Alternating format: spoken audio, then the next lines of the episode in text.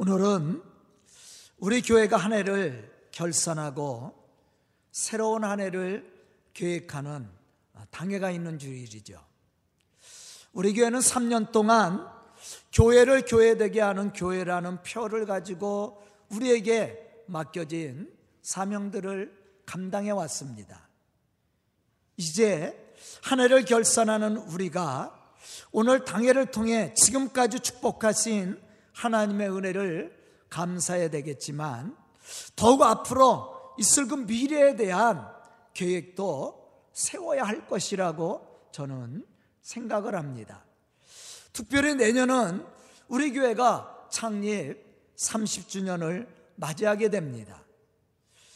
30주년을 맞이하며 우리가 계획하는 일이 교육관 건축이죠. 이러한 시점에서 저는 내년도 표를 이렇게 정해봤습니다. 미래를 이끌어갈 다음 세대를 준비하는 교회. 저는 요즘 이런 생각을 많이 갖습니다. 제가 이 교회에서 목회를 한 지 30년입니다. 이제 앞으로 남은 시간은 얼마 안 남았죠. 지금까지 해온 거 절반도 안 남았습니다. 자, 이 시점에서 무엇을 해야 될까? 저는 요즘 많이 기도하면서 생각을 합니다. 이제는 다음 세대를 준비해야 되지 않겠는가. 이런 생각이 저에게 많이 들어옵니다. 사실 교육관 건축을 한다고 그랬을 때 사실은 옆에 있는 친구들이나 선배 목사님들이 하지 말라고 그랬어요. 우리 집 사람도 100% 반대했던 사람 중에 하나입니다. 그런데 제가 왜 교육관을 건축하게 되었느냐? 이유는 있습니다. 저를 위한 것이 아니죠. 다음 세대를 준비하는 겁니다. 저 건물 저야 제가 얼마 못 씁니다. 미래에 있을 우리 자녀들, 다음 세대, 우리 청년들, 우리 학생들, 우리 교회 학교 아이들이 이 교회에서 더욱더 좋은 환경 속에서 예배를 드리고 활동을 하며 하나님의 일을 감당해 나가기를 저는 기대하고 있습니다. 많은 분들이 그러죠. 김 목사 하지 마. 은퇴 준비해, 은퇴 준비. 지금 은퇴 얼마 안 남았는데 뭘 지금 건물을 짓냐고. 저에게 그렇게 충고하는 사람들이 많이 있습니다. 그러나 저를 위해서 준비하는 게 아닙니다. 다음 세대를 위해서 준비하는 거라고 저는 생각을 합니다. 이제는 우리를 위해서가 아니라 다음 세대를 위해서 무엇인가 우리가 준비해야 된다라고 저는 생각을 했습니다. 더욱 우리 교회가 교회로서의 기능을 잃어버리지 않고 주님이 오시는 그날까지 하나님이 역사하시는 교회로 쓰임을 받고 부흥 성장에 갈 수 있도록 털을 닦아 놓아야 된다라는 겁니다. 그러기 위해서는 지금 일꾼이 되어 헌신하는 우리가 하나님의 뜻을 따라 순종해야 되고 우리의 다음 세대인 우리 자녀들이 마음껏 교회 안에서 하나님이 허락하시는 축복도 받고 교제하며 함께 나누며 믿음의 터를 닦아갈 수 있도록 우리가 기본적인 것은 준비해야 된다고 저는 생각을 합니다. 그러기 위해서는 교회가 무엇인지, 교회가 감당해야 될 기능이 무엇인지를 우리는 생각해야 됩니다. 이미 우리는 교회에 대한 말씀을 많이 들었습니다. 교회를 교회되게 하는 교회. 3년 동안 우리가 이 표를 가지고 기도하며 준비해 왔습니다. 제가 이 표를 내걸고 교회에 대한 설교를 수없이 했습니다. 교회가 어떤 것인지, 교회를 세우신 하나님의 목적이 무엇인지, 교회가 감당해야 될 사명이 무엇인지, 교회 안에 들어온 우리 성도들이 해야 될 이유가 무엇인지 많은 설교를 제가 해왔습니다. 교회는 부름받은 사람들의 모임이라고 그랬습니다. 그러나 하나님이 우리를 부르신 목적이 무엇입니까? 그것은 우리를 통해서 하나님이 계획하신 복음의 역사를 이루어가기를 원하신다라는 거죠. 이 교회가 감당해 나가야 될 사명입니다. 이 교회가 감당해 나갈 사명도 또 우리 성도들이 감당해야 될 사명도 여기에 있습니다. 바로 복음입니다. 다른 것이 아니에요. 요한복음 6장 39절에서 예수님이 고백하신 것처럼 우리에게 주신 자 중에 하나도 잃어버리지 아니하고 마지막 날에 다시 살리는 일 이것이 바로 교회가 감당해 나가야 될 사명이라고 저는 생각합니다. 그럼 우리 교회가 이와 같이 주님의 명령에 따라 순종함으로 그리스도의 몸 된 교회는 몸된 교회를 세워가는 복음적인 교회로 성장해 가려면 우리가 어떠한 신앙의 모습으로 주의 일을 감당해 나가야 되는가? 우리가 오늘 말씀을 통해서 생각해야 될 제목들입니다. 첫째는 서로를 비판하기보다 섬겨줘야 된다는 거예요. 마태복음 7장 3절로부터 5절에 보면 예수님은 이렇게 말씀을 합니다. 어찌하여 형제의 눈 속에 있는 티는 보고 내 눈 속에 있는 들보는 깨닫지 못하느냐? 보라 내 눈 속에 들보가 있는데 어찌하여 형제에게 말하기를 나로 내 눈 속에 있는 티를 빼게 하라 하느냐? 외식하는 자요. 먼저 내 눈 속에서 들보를 빼어라. 그 후에야 밝히 보고 형제의 눈 속에서 티를 빼리라. 사실 우리는 우리 자신의 허물보다 남의 허물이 더 잘 보입니다. 그렇기 때문에 비판하기 쉽고 정죄하기 쉽다라는 거예요. 그러나 분명한 것은 우리가 그리스도 안에서 하나가 되어서 하나님의 거룩한 이 복음의 뜻을 이루어가기 위해서는 남의 허물을 보고 비판하기보다 이해하고 덮어주며 섬겨줄 수 있어야 된다는 것이죠. 좋은 교회입니다. 하나님의 좋은 일꾼이죠. 사실 이 가운데 허물 없는 사람 있습니까? 만약에 예수님께서 우리의 허물을 지적하고 우리의 죄를 지적하고 그것에 대해서 심판을 하셨다면 여기에 앉아 있는 여러분들은 구원받을 수 있습니까? 아마 한 사람도 없었을 겁니다. 우리가 이 자리에 나올 수 있었던 것은 예수님께서 우리의 죄를 대신해서 십자가에 죽으시고 우리의 죄를 용서해 주시고 우리를 이해해 주시고 우리를 섬겨 주었다라는 거예요. 그래서 우리가 제사함의 은총을 받고 이 자리에 나와서 하나님 앞에 예배 드릴 수 있는 특권을 얻게 되었다라는 겁니다. 이제 우리가 받은 바 은혜를 어떻게 해야 됩니까? 이제 나눠줘야 된다라는 거예요. 우리가 섬김을 받았듯이 우리가 제사함의 은총과 구원을 얻었듯이 이제 우리가 그 받은 바 은혜를 우리의 이웃에게 나눠줄 수 있는 믿음이 필요하다라는 거예요. 그것이 바로 하나님이 이 교회를 통해서 하시고자 하는 일이라는 거죠. 그래서 우리는 다른 사람을 비판하고 정죄하기보다 이해해주고 용서해주고 섬겨줄 수 있어야 된다라는 거예요. 로마서 14장 1절에 보면 바울은 이렇게 말하고 있습니다. 믿음이 연약한 자를 너희가 봤되 그의 의견을 비판하지 말라. 믿음이 연약한 자를 너희가 봤되 비판하지 말라고 그랬어요. 교회 안에 보면 신앙이 좋은 사람도 있습니다. 그러나 그렇지 못한 사람도 있어요. 믿음이 좋은 사람도 있지만 믿음이 연약한 사람도 있습니다. 봉사를 잘하는 사람도 있지만 그렇지 못한 사람도 교회 안에 있습니다. 만약에 우리가 그러한 일 때문에 서로를 비판하고 정죄한다면 교회가 어떻게 되겠습니까? 혼란스러울 겁니다. 많은 문제점들이 드러나고 교회는 분열을 일으킬 겁니다.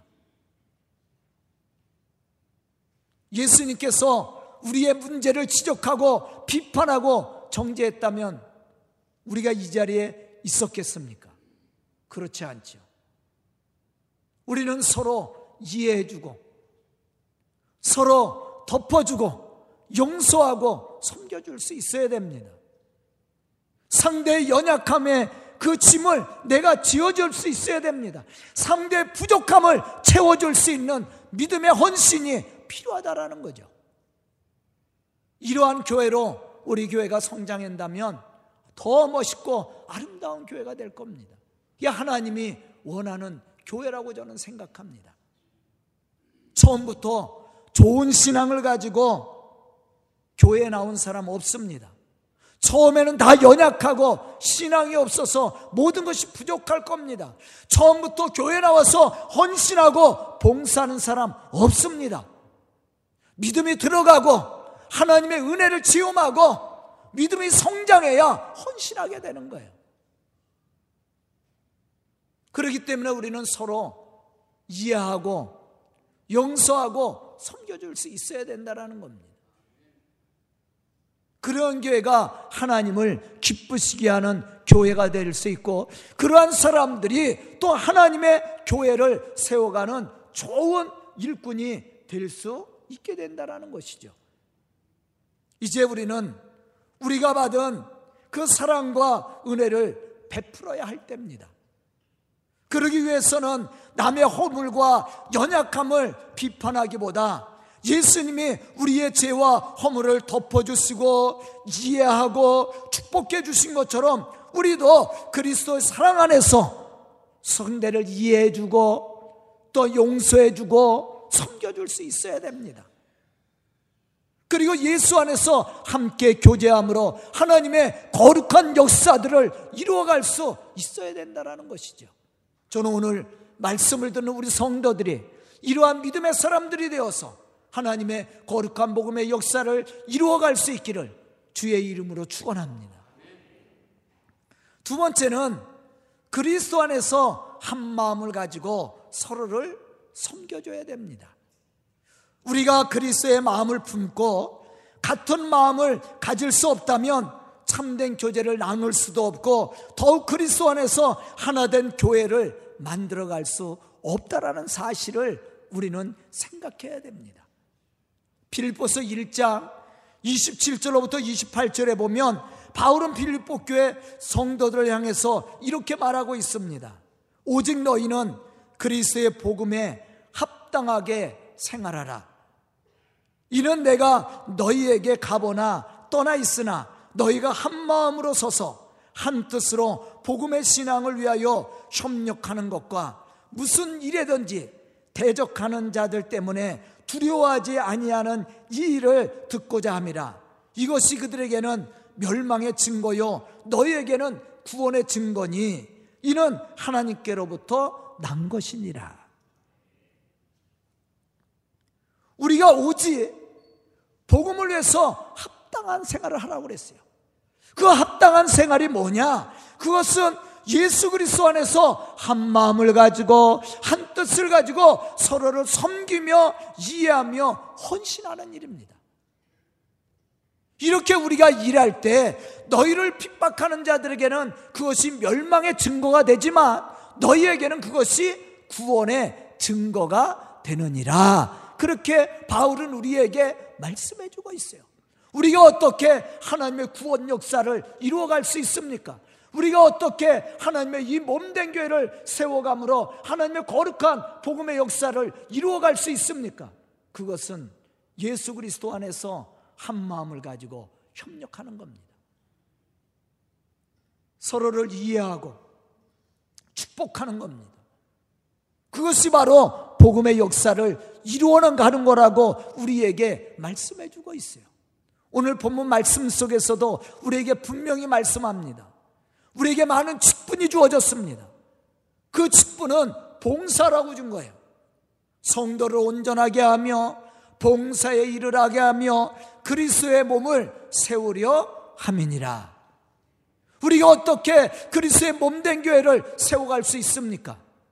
그것은 우리가 성도로서 우리가 받은 은혜를 가지고 예수 그리스도의 마음을 품고 서로를 섬기고 헌신함으로 봉사할 때입니다.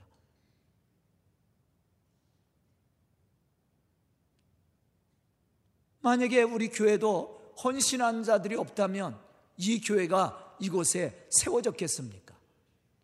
많은 사람들이 헌신하고 봉사하고 희생했기 때문에 이곳에 이 서강교회가 세워진 겁니다.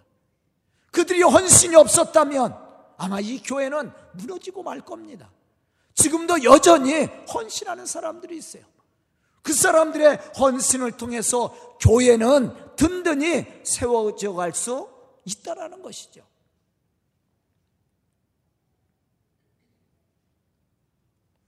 사도행전 2장 46절로부터 47절에 보면 초대교회가 어떻게 부흥하고 어떻게 성장해 갔는지를 우리에게 가르쳐 주고 있습니다.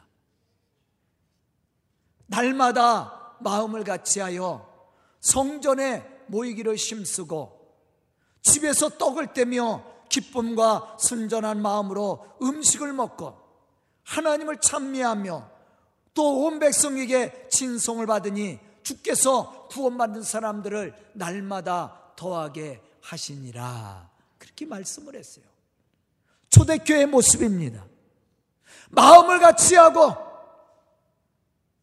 날마다 마음을 같이 할 뿐만 아니라 성전에 모이기를 힘쓰고 성전을 떠나 집에 갔을 때도 가난하고 어려운 자들을 초대해서 그들과 함께 음식을 나누고 그 일을 기쁨으로 여겼다라는 거예요. 이렇게 그들이 서로 섬기고 서로 봉사하고 헌신해 나갔을 때 교회는 날마다 구원받는 사람들이 더해갔다. 부흥했다라는 얘기. 이것이 이상적인 교회입니다. 우리가 어떠한 마음을 가지고 성전에 모였어요? 예수의 마음입니다. 예수의 마음을 가지고 우리가 모여서 예배도 드리고 함께 조제도 하고 섬겨주는 거예요. 만약에 우리가 서로를 비판해 보십시오. 교회가 어떻게 되겠습니까? 사실 교회 안에는 봉사하는 사람도 있고 그렇지 못한 사람도 있습니다. 못한다고 비판해서는 안 됩니다. 또 너무 잘한다고 희생을 내도 안 되는 거죠. 상대를 이해해 줄 수 있어야 됩니다. 그리고 섬겨주는 거예요. 우리 가정이 그렇지 않습니까? 여러분들 가정을 이루고 오래 사셨죠? 서로 마음이 맞나요? 어떠신지요? 의견이 늘 같습니까? 생각이 늘 같습니까? 뜻이 늘 같아요? 아마 그렇지 않을 거예요. 여러분들 자녀들을 양육하면서 자녀들이 다 마음에 들어요? 다, 다내 마음에 드느냐는 겁니다. 아마 그렇지 않을 거예요. 그렇지만 어떻게 해요? 이해해 주잖아. 자녀들을 이해해 주잖아요. 상대를 이해해 주는 거예요. 그리고 그 부족한 부분을 채워주는 겁니다. 그래야만이 행복한 가정이 이루어지는 거야. 서로 싸우고 다퉈보십시오. 가정은 깨집니다. 그러나 서로를 이해해주고 용서해주고 서로 부족함을 채워주고 섬겨줄 때 아름다운 가정이 이루어지는 거예요. 교회도 마찬가지예요. 잘하는 사람도 있고 못하는 사람도 있어요. 그러나 그 비판할 거 없습니다. 서로 이해하며 섬겨줌으로 잘할 수 있도록 격려해 주는 겁니다. 그래야만이 좋은 교회가 될 수 있고 하나님의 거룩한 역사를 함께 이루어가는 거예요. 이게 초대교회의 모습입니다. 우리가 그리스도 안에서 한 마음을 가지고 온전한 교제를 이룰 수 없다면 우리 속에 역사하시는 하나님의 은혜를 우리가 체험할 수가 없어요. 여기서 그리스도 안에서 온전한 교제를 이룰 수 없다라는 말은 믿음이 없다라는 말입니다. 믿음이 없으므로 하나님이 허락하시는 참된 은혜와 축복을 받지 못한다라는 내용이에요. 믿음이 없이 하나님이 허락하시는 은혜와 축복을 받을 수 없는 사람이 어떻게 그리스도의 몸된 교회를 세워가며 하나님이 우리에게 말씀하신 그 복음의 역사를 이루어갈 수 있습니까? 불가능한 일이에요.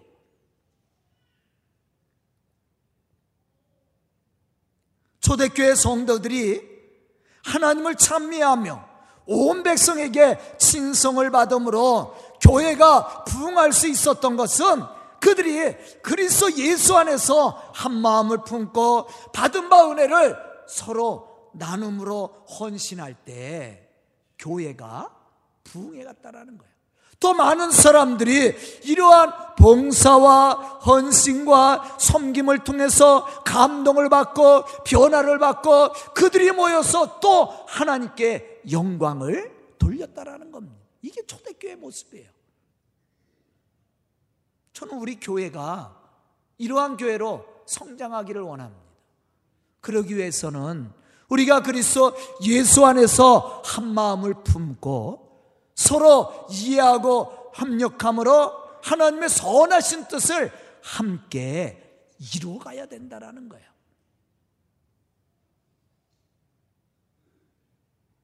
저는 오늘 말씀을 듣는 우리 성도들이 이러한 믿음의 사람으로 주의 거룩한 역사를 함께 이루어 갈 수 있기를 주의 이름으로 축복합니다. 세 번째는 믿음의 열정을 가지고 맡겨진 사명을 감당해야 됩니다. 우리가 성도로서 주님과 온전한 교제를 이루고 하나님의 교회를 세워가기 위해서는 각자 자기에게 맡겨진 믿음의 분량대로 충성해야 된다라는 거예요. 하지만 여기서 한 가지 원칙이 있습니다. 그것은 상대를 비판하지 말라는 왜냐하면 사람들은 성격이 다 달라요. 받은 바 달란트도 다릅니다. 분량이 다를 수 있어요. 우리가 하나님의 일을 할 때 자기가 맡겨진 분량대로만 하면 됩니다. 남의 것 비판할 것 없습니다. 나에게 주어진 달란트대로 재능대로 우리가 헌신하고 충성하면 되는 거예요. 하나님 그것을 기뻐하죠. 그러면서 상대를 이해하고 격려해 주는 겁니다. 그래야만이 좋은 교회가 될 수 있고 좋은 하나님의 일꾼이 되는 거예요. 본문 말씀에 보면 이렇게 말씀합니다. 어떤 사람에게는 사도로 어떤 사람은 선지자로, 어떤 사람은 복음 전하는 자로, 어떤 사람은 목사와 교사로 삼으셨으니 이는 성도를 온전하게 하며 봉사의 일을 하게 하며 그리스도의 몸을 세우려 하심이라. 하나님이 우리에게 직분을 주신 것은 봉사라고 주신 거예요. 봉사를 통해서 성도들을 온전히 세워가며 하나님의 몸 된 교회를 세워가라. 그러기 위해서 우리가 갖춰야 될 신앙의 모습이 뭐냐면 봉사입니다. 어떻게 봉사라고 그랬어요? 우리가 우리에게 맡겨진 믿음의 분량대로 하라는 거예요. 하지만 한 가지 원칙은 상대를 비판하지 말라는 거야. 아주 중요한 겁니다. 우리에게는 각자 다른 직임과 달란트가 주어졌습니다. 몸에 여러 가지 지체가 있듯이 우리에게도 각자 다른 능력과 달란트가 있다라는 말이에요. 이와 같이 우리는 각자가 받은 직임과 믿음의 분량은 다르지만 그것으로 그리스도의 몸된 교회를 세워가는 일에 헌신하면 되는 거예요. 왜냐하면 하나님이 우리에게 직임을 주시고 능력을 주신 이유가 여기에 있기 때문이라는 것이죠. 그럼 우리가 어떠한 신앙의 모습으로 우리에게 맡겨진 그 사명을 감당해 나가야 됩니까? 앞에서도 말했듯이 서로를 비판하지 말고 서로를 존중하며 그리스도 예수 안에서 한 마음을 가지고 연합하는 겁니다. 서로 겸손히 섬겨주는 거예요. 이러한 교회가 좋은 교회죠. 어떻게 생각이 같을 수가 있어요? 어떻게 마음이 하나가 될 수가 있습니까? 사실은 힘든 일이에요. 그러나 우리가 누구 안에서? 예수 안에서. 음? 예수 안에서 한 마음과 한 뜻을 품으라는 겁니다. 예수님께서 우리를 섬겨주시고 우리를 이해하시고 축복하신 것처럼 우리도 서로를 이해하고 축복하라는 내용이에요. 그래야만이 교회가 아름답게 세워져 갈 수 있는 겁니다. 왜냐하면 교회 안에는 여러 사람들이 모여 있어요. 전혀 다른 사람들이 모여 있는 곳이 교회입니다. 성격도 다르고 생김새도 다르고 성품도 다르고 믿음의 달란트도 다르고 재능도 다르고 생각하는 게 전혀 달라요. 이러한 우리들이 모여서 하나의 공동체를 이루어서 하나님의 말씀을 이루어가야 됩니다. 그러기 위해서는 내 자신을 어떻게 해야 돼요?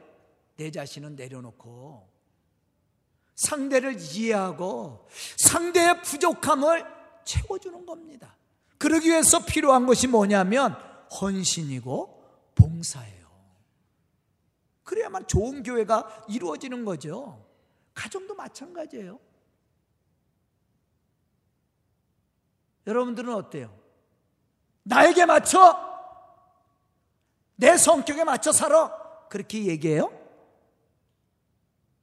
그럼 맨날 싸울 거야. 맞춰주는 겁니다. 이해해 주는 거예요. 상대의 부족함을 채워주는 거예요.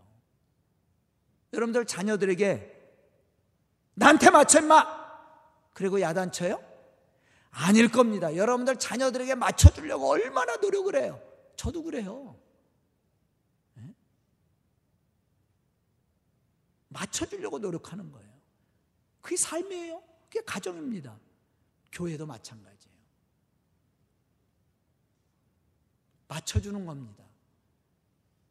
봉사하는 거예요.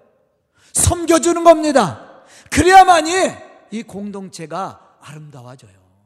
또한 하나님의 이 거룩한 복음의 역사를 이루어갈 수 있는 거예요. 초대교회가 부흥한 것은 바로 이러한 신앙의 모습으로 서로를 이해하고 용서하고 섬겨줬을 때 교회가 부흥했다라는 것이죠. 필리포스 2장 3절로부터 4절에 보면 바울은 이렇게 말합니다. 아무 일에든지 다툼이나 허용으로 하지 말고 오직 겸손한 마음으로 각각 자기보다 남을 낫게 여기고 각각 자기의 일을 돌볼 뿐더러 또한 각각 다른 사람의 일을 돌보아 나의 기쁨을 충만하게 하라. 너 자신의 일을 할 뿐만 아니라 다른 사람을 돌보라는 얘기예요. 그런데 다툼과 허용으로 하지 말라고 그랬어요. 왜 다툼과 허용이 일어났어요? 나에게 마치라고 얘기하니까. 내 주장만 내세우니까. 그리고 자꾸 다른 사람을 비판하니까 다툼이 일어나는 거예요. 그러나 우리가 상대를 이해해주고 용서해주고 섬겨주면 다툼이 일어나요? 상대의 부족함을 채워주고 상대의 기분에 맞춰주고 헌신하면 다툼이 일어납니까? 오히려 다툼이 없어지게 되죠. 그러면서 바울이 얘기한 것이 뭐냐면 다른 사람을 나보다 더 낫게 여겨라. 겸손히 섬겨주라는 거예요. 그것이 하나님의 기쁨이 되고 우리에게는 뭐가 되는 거예요? 축복이 되는 겁니다. 교회가 감당해야 될 사명이에요. 우리가 복음 전하다 보면 얼마나 힘듭니까? 쉬운 일이 아니에요. 한 사람을 교회 일꾼 만드는 거 쉽지 않습니다. 많은 희생이 필요한 거야.